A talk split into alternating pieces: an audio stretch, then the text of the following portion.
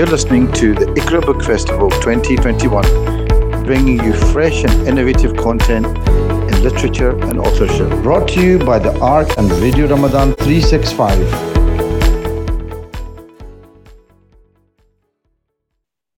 Assalamu alaikum warahmatullahi wabarakatuh. Uh, welcome back uh, to the Iqra Book Festival 2021, the second festival of its kind, uh, uh hosted by the ARC and Radio Ramadan 365. Uh, we're currently on various platforms, including Facebook Live.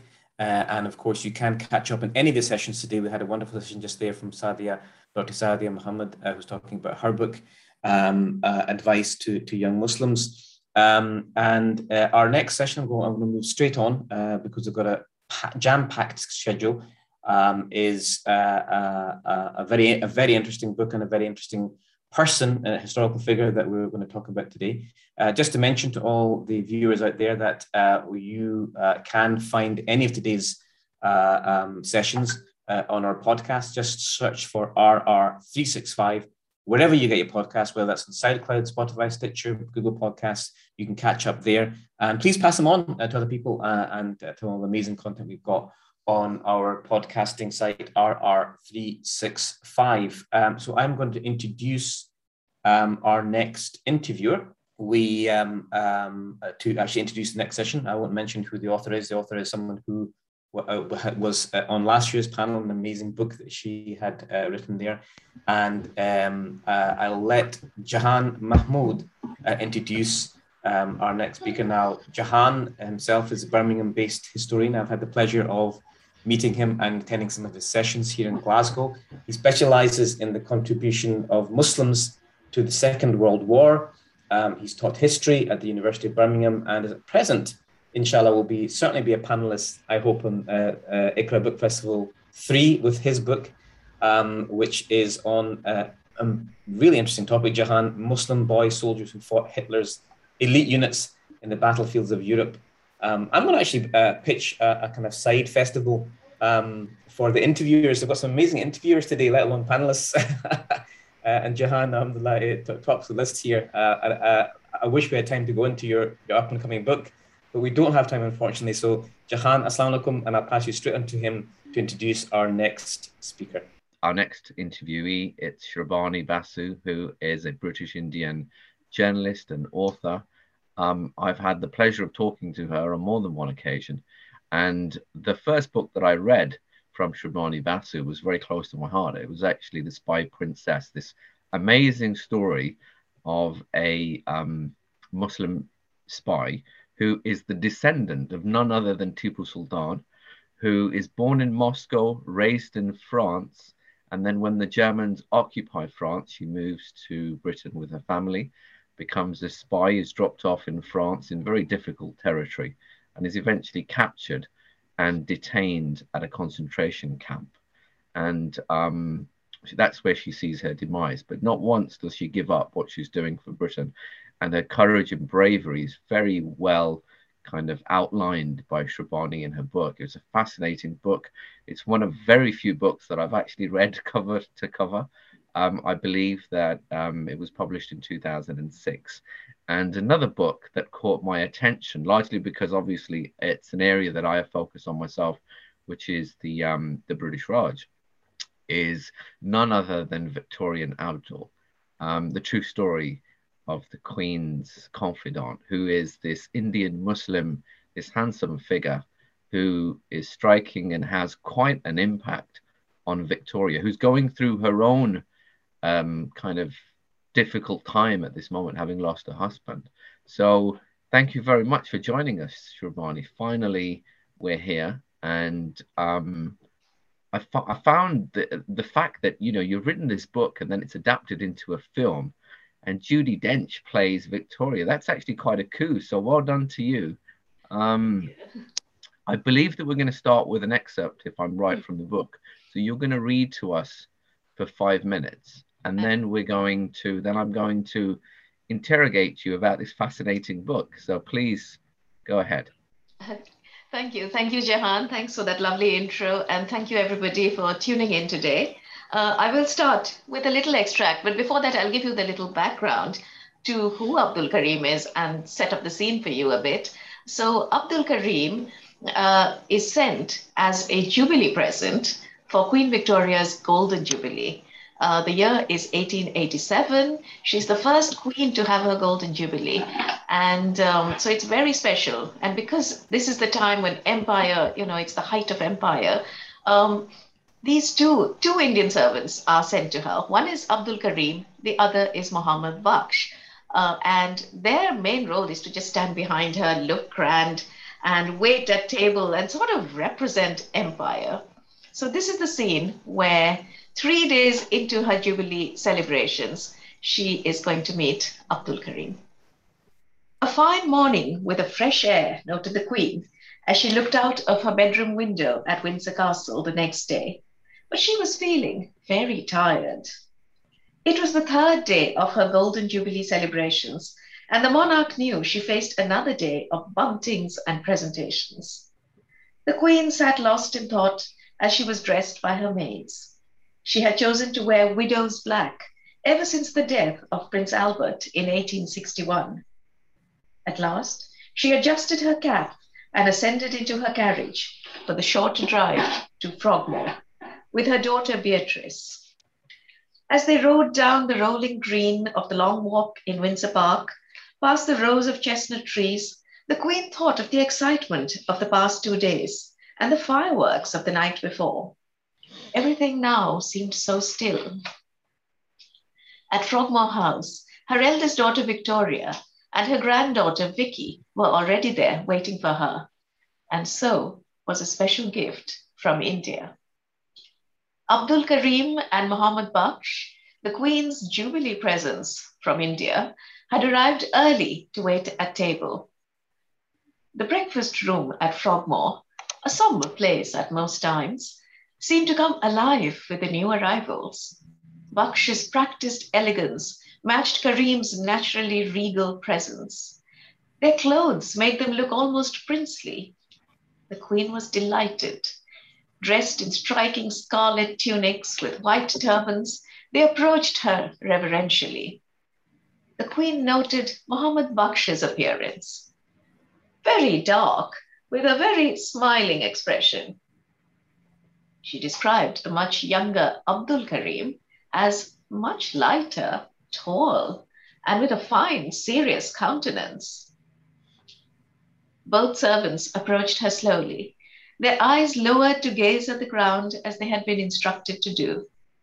Then, with a deep bow, Karim and Baksh bent down to kiss the queen's feet. As he rose, young Karim's dark eyes fleetingly met the queen's gaze. Suddenly, Victoria no longer felt as tired. So there we go. That's the first meeting. And as you can see, Victoria is delighted with her guests, with her new servants, uh, you know, the Indians. Oh, I might show you a photograph actually. So, you know, of them dressed in their finery. I don't know if you can see them. I'm just holding this up to you from um, my book, actually. Can you see that? Shall I bring it close? So that's Muhammad Baksh and Abdul Karim. That's what they look like. And uh, of course, that's Queen Victoria there. Can you point them out, perhaps, uh, Shrabani? Um, Muhammad Baksh, can you just perhaps Yeah, yeah. point them out? Of course. So this Yeah, is, okay. this got is Baksh and this is uh, Abdul Karim. And that's Abdul Karim again. Um, I don't know if you can see that. It's a bit. Yeah, yeah, excellent. Yeah. Thank you so much. okay. So, Right. I mean, thank you for that introduction and that excerpt. So, the question I have for you uh, Mhm. is what actually got you interested in this story to begin with? What Right. did you find fascinating about it? What drew you in? Right. So basically, I had written a book, I think, um, on, on the history of curries. Uh, and I, I wrote this years ago. It was published in 1999. Um, and it was, you know, a look at how curries arrived in Britain, why they became Britain's favorite dish. At that time, it was all about chicken tikka masala being the favorite dish, etc. And I knew that um, Queen Victoria was somebody who liked her curries and that she had two Indian servants. And that's all I knew. Uh, but it was on a trip to Osborne House on the Isle of Wight. And I would recommend, you know, all viewers, if you get the chance, go to Osborne House. Don't miss it. Uh, so I went to Osborne House, which was her holiday retreat. And it's kept, you know, so it's a national, uh, it's an English heritage property now, open to the public, kept exactly as it was at the time. And uh, she made an Indian room over there. It's called the Darbar room, which she's made Indian style. Um, and uh, so I was walking down this corridor and I found this portrait, which um, I can hold up to you. this portrait of Abdul Karim. It's hanging in the Darbar Hall. And I couldn't help noticing that he's uh, he's supposed to be a servant, right? But he looks like a Nawab. I mean, look at his robes and his turban, and he's holding a book. So I was really intrigued by him. Anyway, as I walked down the corridor, there were more portraits of him. He was looking out at me from, you know, many corners of this Darbar hall. Um, so I sort of saw that. And then I went to Queen Victoria's bedroom. And there, so she has her bed, and the there's a dressing area attached to her bedroom, like a little annex. And um, so near her dressing table, she had three photographs hanging there. So the top photograph was of um, John Brown. Now, many of you may have seen this film called Mrs. Brown, also with Judi Dench. So John Brown was a Scottish gillie who became very close to Victoria after Albert's death. And he drew her out of the mourning. Um, so, you know, they, they had a very controversial relationship. Uh, but then so Abdul, uh, John Brown was on top, and below John Brown, who do I see? Well, it's our man again. It's Abdul Karim. So there's this other portrait, and you know the one I showed you before. Actually, let me go back to it. It's this portrait of Abdul Karim that is in Osborne House again. Uh, and this was sitting below, it's a photograph, it's below uh, John Brown. And that really got me started. I said, oh, wow, this is something. you know, who is this guy? I need to know much more about him. So that was the start. Uh, well, of course, it was a long journey. It took me four years to trace the whole story because the moment I started, the first thing I discovered was that all the letters written by Queen Victoria to Abdul Karim had been burnt. So as a historian, I was like, okay, you know, there goes my source material. What, what, where do I go now? Anyway, long story short, I went, I said, go right to the top, go to Windsor Castle, read the Queen's journals. So I applied, I read her journals. I read her Hindustani journals, which are her journals in Urdu, which nobody knew and nobody had opened ever. They had been closed for 100 years. And so, again, as I said, cut a long story short, there were several sources. That's what started me. And then I followed the story for four years and eventually found Abdul Karim's own diary in Karachi, kept by his family. And that was like, you know, the whole circle came together and I could piece the story and publish it. That's a fascinating story. What I'm also interested in is could you give us a little background? Because we obviously know mm-hmm. and we are able to, you know, research and look into Queen Victoria's past. There's okay. plenty of information about that. What kind of family was um, Abdul coming from? So, in terms of the class, the caste, the heritage, the Bradri, can you perhaps break that down? Because here's a young man mm-hmm. who literally leaves his home mm-hmm. and then ends up in the Queen's court, which is quite a massive transition. And it would have had a massive impact on his psyche and the transformation that ensued. So, perhaps if you could give us a background on him to begin with. Yep. So basically, Abdul Karim was a really ordinary, you know, uh, man. He was a clerk in Agra jail. And uh, he, uh, you know, he had to just make entries in the ledger. He, it was a very, very, uh, you know, not even a middle class. That's a very ordinary family, right? So, and his father also worked in Agra jail, and he was uh, what is an apothecary. So he would give, administer small, you know, small doses of medicines, herbs, whatever, to people. So father had got, you know, Abdul Karim into the same jail as happens. And so Abdul Karim would go there. But Abdul had a very fine eye for, you know, beautiful things and objects. Now, Agra jail used to make, the prisoners would make carpets. And uh, these carpets, you know, so this happened from Mughal times. So Akbar had imported these Persians who would come and they would, they were craftsmen. They started making these beautiful, uh, Agra carpets are famous. Uh, so they were making these carpets. And when it was the Queen's Jubilee was coming up, uh, uh, Abdul Karim, he chose this carpet to send to the Queen, um, you know, just to help the superintendent of the jail who wanted to send her a present. He chose these carpets. He chose a kara, a gold, you know, a kara is like a bracelet. He chose a beautiful gold bracelet with um, elephants. And he sent these two gifts were sent from the superintendent to the queen. And she was delighted. So, you know, the superintendent noticed that this guy is quite useful. He is, uh, he has a good eye. He looks good. He's tall. You know, he's somebody who could stand there. So he was chosen. But as I said, his background is very humble, very ordinary. And, um, you know, suddenly he's chosen to go travel abroad and go to the Queen's Jubilee. He had no idea, you know, what was going to lie ahead. Well, so we have a question that's come in, Shrabani, is that yeah. could Queen Victoria, could she speak and write Urdu? So really interesting. Um, she learned, thanks to Abdul Karim, she was so taken up with Abdul. She wanted to speak to him in his language and she wanted to learn. She was actually a really curious person. She wanted to know more about India, not just the view that was given to her by her viceroys and, you know, the other sort of officials. She wanted something from the real, you know, the heat and dust of India. And Abdul was like a son of the soil. He is an ordinary man telling her what happened in Agra, telling her about the Taj Mahal. So she started entering this different world. You know, he cooked her a curry and she says, it's excellent, and orders that curries are cooked every day in the royal kitchens. Nobody knew that actually every day in Victoria's days, there is a curry cooked every day and laid out.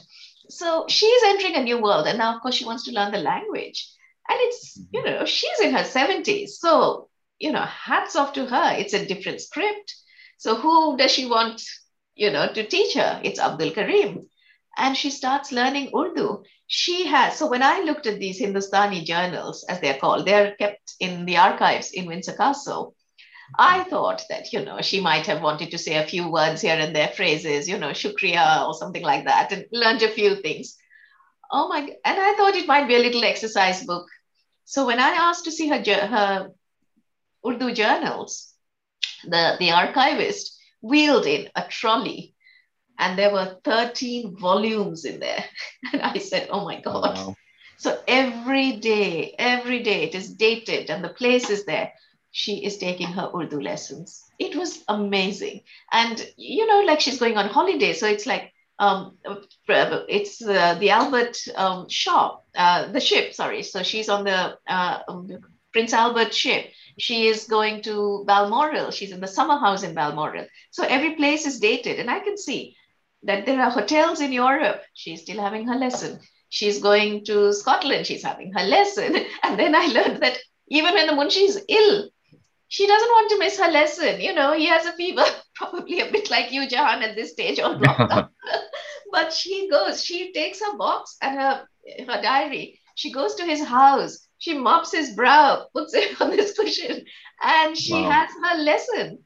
And of course, how do we know this? It's because all her staff are gossiping because this yeah. is not what a queen, empress of India, should be doing. She should not be going to visit this ordinary man and, you know, uh, sit so, in his house. So that so is how she, like, yeah.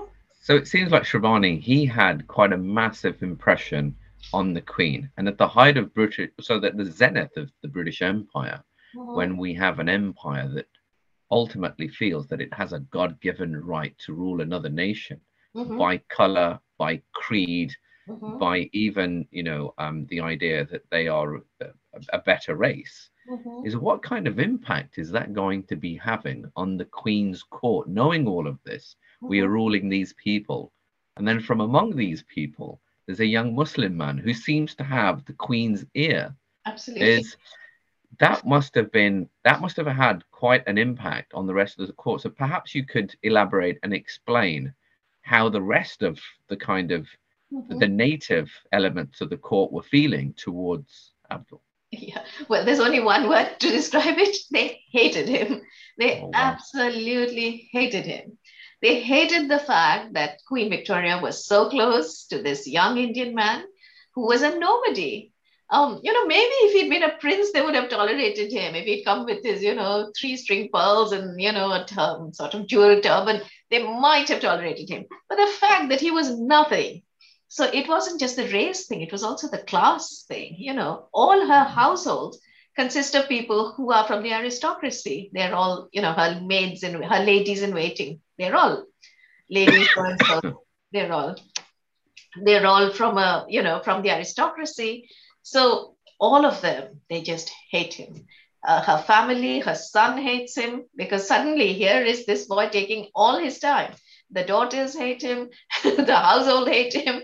And when i was researching my book it was very important for me to go into all their diaries and see what they have to say about abdul karim.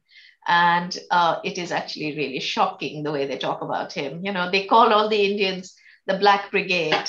Um, they refer to him as the M. He's always called the M was here. And, you know, it's very sarcastic. And then when he brings his family, it's like, oh, the M has brought his father. The father wants to see the jails. May he remain there. You know, that sort of thing. Um, father was taken to Edinburgh. He wanted to see the, the prisons in Edinburgh and the hospitals.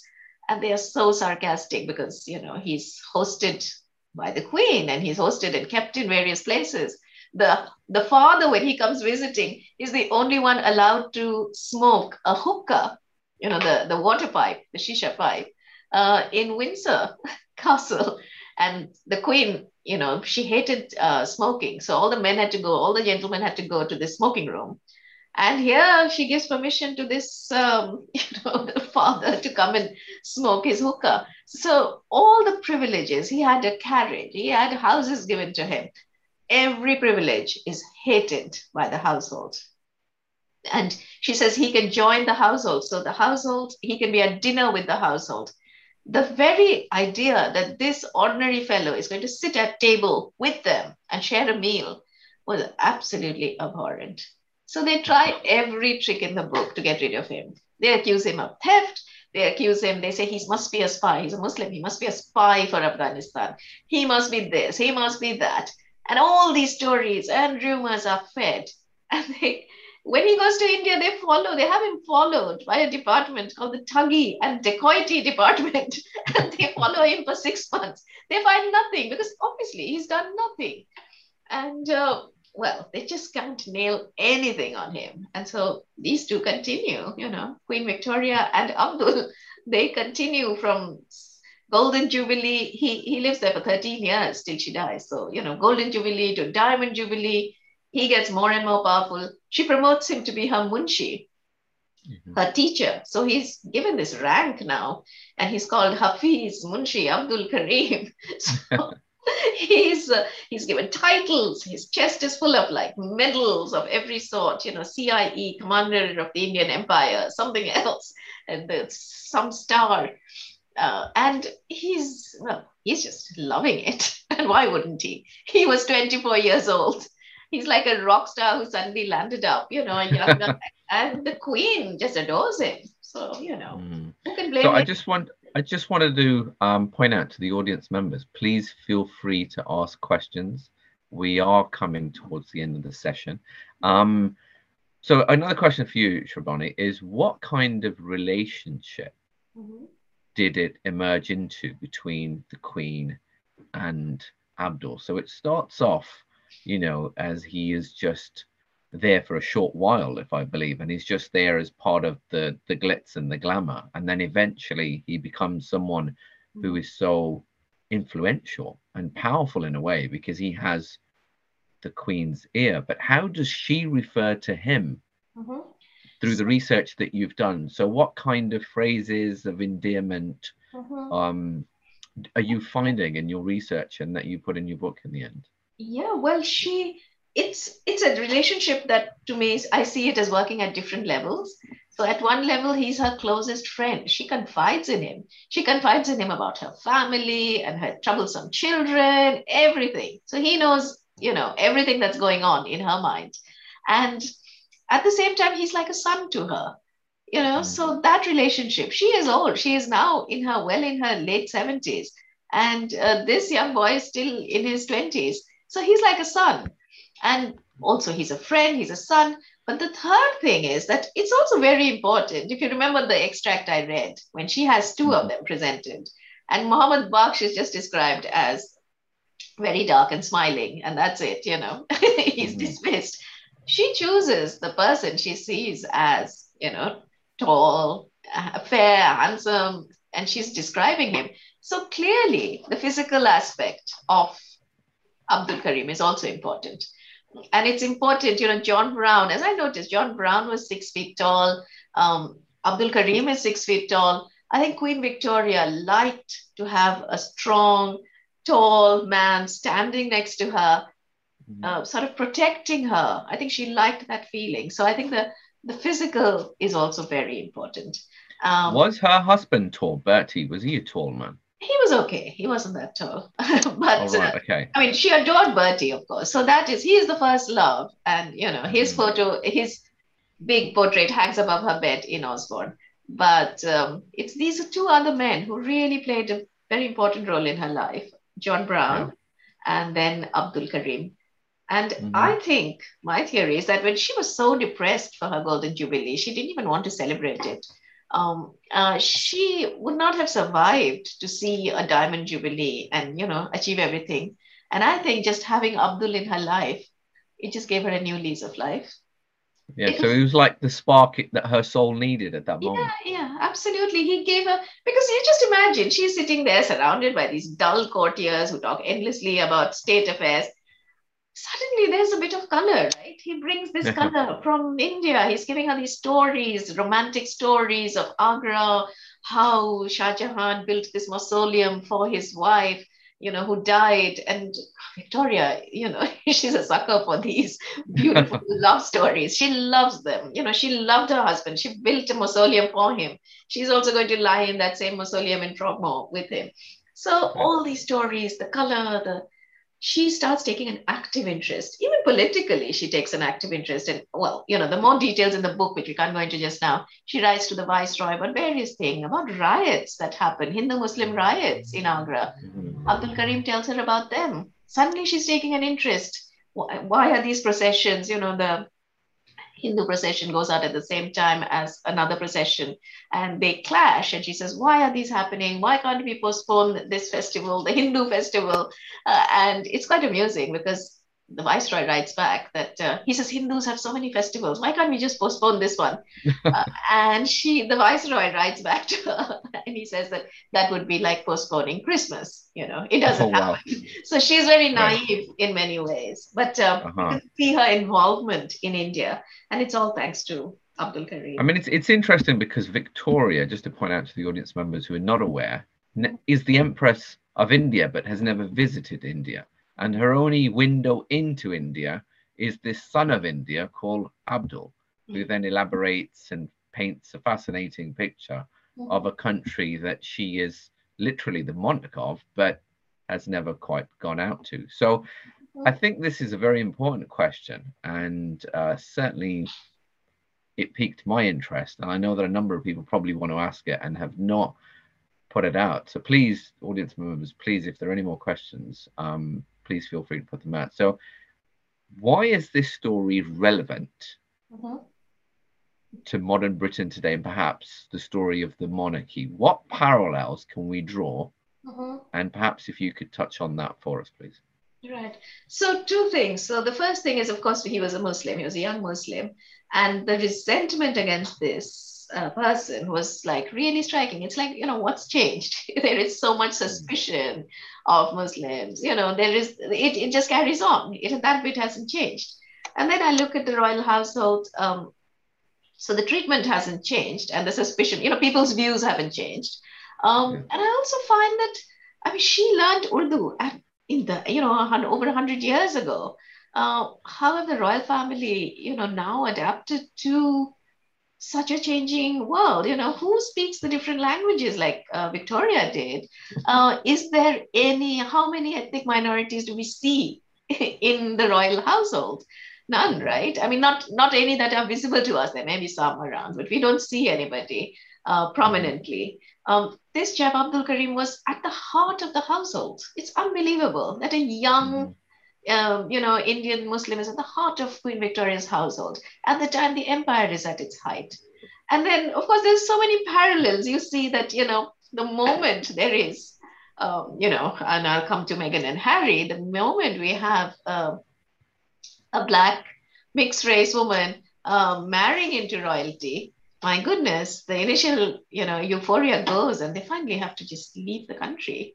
And it is this intense racism that you still see today um, that, you know, happened to Abdul at that time. These lords and ladies, one of them would write that she would shudder every time Abdul walked past her.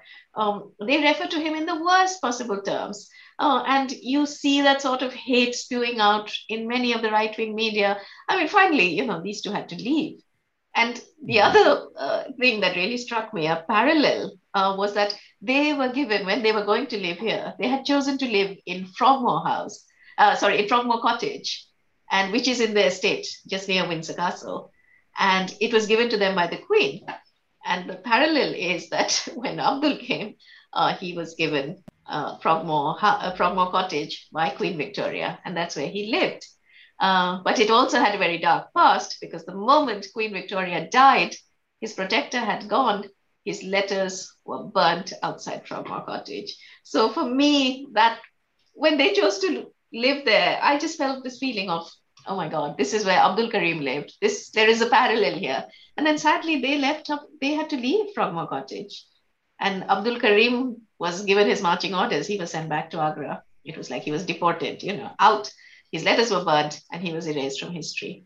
And you just find things still happening in different ways, but there is mm-hmm. that underlying current of racism. And um, so, what what happens to um, Abdul, who's built this fascinating relationship with the Empress of India, with the Queen, mm-hmm. and he goes back home quite demoralized and humiliated, mm-hmm. and almost like this forced deportation, and yeah. he has to somehow disconnect from a place that he's called his home for so long? What kind of impact did it have on him for the remainder of his life?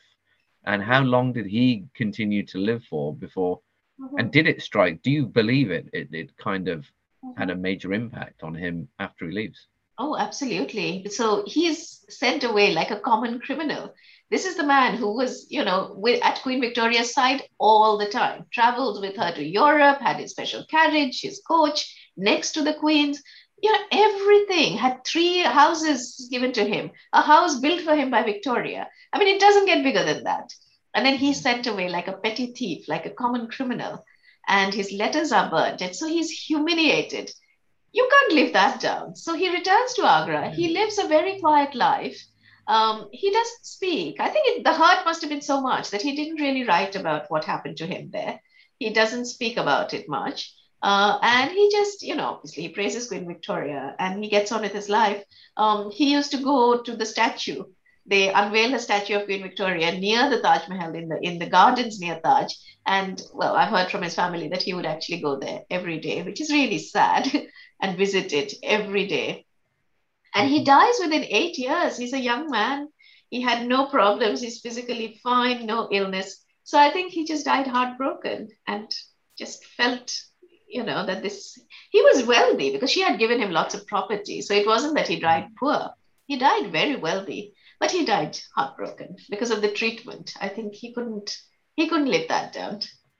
Oh, wow. That's fascinating. Thank you so much, Shrabani, um, for, uh, for being with us today and for elaborating on your book. And I believe you have a new one that's out now, so that should be interesting as well. What's that called? Just uh, I do. Yeah. Well, let me plug it. It's called The Mystery of the Parsi Lawyer. And again, it's a mm-hmm. true true story. It's about mm. Arthur Conan Doyle. So all Sherlock Holmes fans, you will want to read this. And the only um, the only mystery that the creator of Sherlock Holmes actually takes on himself and investigates personally is to do with this young Birmingham-based uh, lawyer, Parsi. He's a Parsi uh, wow. called George Edalji and he investigates right. this case and it changes law and things. So it's very, very fascinating. So a bit of true crime and a bit of adventure there. Oh, it's a very different Thank story. You. But again, well, you. with yeah, the empire and its impact. well, I believe we we've come to the end of the session. I hope the audience members um, were intrigued by the story. I certainly was, and thank you so much for joining us today. And all the very best with um, the books and the the research that you do in the future, wherever it may be. Thank so you. thank you so much, Rabani. I think that's the end of the session now. Over to Sajid, if I'm correct. Thank you. Thank you. Assalamu everybody. Um, uh, thank you very much, Rabani, for coming on again. Uh, it's, it's great to see you uh, for a second year uh, in a row with uh, uh, an, an, even more interesting subject, or just as interesting, I should say, as, as last year. Um, last year, Jahan um, Shabani discussed her book, um, the the Spy Princess. Um. So so yes, um, very interesting facts here. We've had a, one or two comments. One I wanted to mention is that someone was was saying that um, that uh, they were really interested in seeing the original photographs that you that you put up there from on your from, mm-hmm. from the book. Mm-hmm. Um, and you mentioned there in sort of the sort of undignified way that um, uh, uh, you know the when she was kind of kicked oh, kicked out of his house. Mm-hmm. I, I, believe that a lot of his um, you know effects and personal personal letters from, from the Queen were, were, were burned or, or destroyed. Mm-hmm. How, how easy was it for you to then follow up then and uh, and uh, um, you know try and research that information and find information on this man?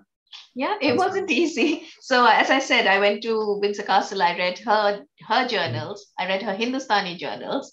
And then i read the diaries and journals and letters of all the members of the household especially her doctor uh, dr james reid because he kept detailed notes. And you read you know all the confusion that the munshi is causing is in his journals and they're private. So i went to see the family in scotland his descendants and i read these journals which are a major source of the book. And then of course i found abdul karim's diary personal mm-hmm. diary in karachi and that sort of you know completed the circle. So plus there were archives in the british library victoria's letters to the viceroys everything that's going on the intrigues and the thing. You know you have to read the book to see it and the book also has a lot of uh, original photographs. So uh, you can see all the photographs in the book.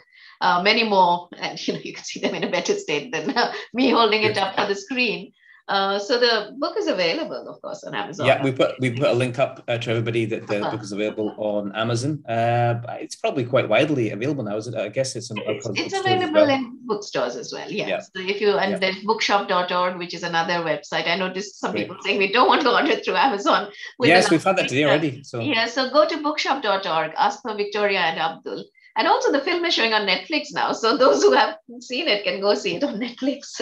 so you know you get both sides you get the book and you can watch the film great uh, and uh, on that point it should be very interesting that obviously um, uh, the, this subject was taken up in in, in uh, relatively recent film and of course uh, your your other book uh, spy princess the, the, the, life of Noor Khan was covered i think amongst a couple of other spies just mm-hmm. what, mm-hmm. one or two years ago mm-hmm. um, in, in a, a film which i saw how easy is that process of being involved in uh, um, adaptation to, towards the, the, the, big screen or small screen? Right. Well, I don't do much. So they approach me and they want to adapt my book. So that's a nice bit. Uh, but then I'm also a consultant. So with Victoria and Abdul, which is the only film, uh, only, you know, a book of mine that was made into a film so far. Uh, Spy Princess is in the running, but it'll take some time. Uh, but uh, yeah, so I was a consultant and I advised on the script, uh, you know, told the director what he wanted to know, what Abdul was like, and then images of for the costumes. You know, I just gave them images of 19th century, what Muslims wore, the sort of turbans, the nose rings, uh, street scenes from Agra. So I gave them original pictures. Then what prisoners wore in Agra, you know, in Agra jail. You see a Bollywood film and they'll wear anything, right? I mean, they just wear some striped kurta pajama and think that's a prison uniform. It wasn't it was so I went to the British Library and actually got out photos of 19th century prisons and I gave them the actual photographs. So if you see the film, those are rep, you know replicated from actual photographs of prisoners in Agra jail. They don't look anything like what you've seen in Bollywood films uh, because this is the actual stuff. So yeah, it's um, it's very different and it was very detailed. But it was also great fun because you know you had Judi Dench and you had yes, I mean it was just lovely. We did all the red carpets and went, you know, lived my glamorous life for three weeks. back, back to normal. 10 seconds of fame, So, indeed. yeah. Yeah. Lovely. That's it's lovely to hear from you again uh, this year. Thank you so much, uh, and very much look forward. Uh, you say that the um, the, the princess, uh, uh, Spy Spy Princess, will be. Uh, Mhm. we're hoping to try and get that adapted to a Yeah. drama, or Uh, yeah, television series. So oh wow, okay, that sounds so amazing. it well, fingers crossed. You know, all these Yes. things are very long. So yes, yeah. I am well aware of that. There's the, the medium involved with, but uh, uh, we hope and pray that uh, that that comes off. It'd be amazing to see her uh, uh, on, On screen, on, yeah. on screen, and also across the series, which you can get more depth, etc. So look forward to that. But also the new book, um, and we'll put up that link. I think it was it was it bookshop.org that people bookshop.org. if Yeah, you can go to bookshop.org. If you don't like, or go to. WH Smith or you know any of the Yeah. bookshops online. You should be able to get a delivery or just go to the bookshop and ask for it. So yeah. Lovely. Thank you once again, uh, Shabani, uh, for coming on, and uh, we hope we look forward to to seeing you, hopefully, God willing, next year uh, on the ICRA Book Thank Festival three. Uh, but thank you once again. Uh, we're going, we're going to take a, a quick break, uh, uh, for the word from uh, uh, our sponsors, and then we'll be straight back uh, on the next session. Thank you so much and have a great festival. Thank you. For more podcasts, search for RR365 wherever you get your podcasts.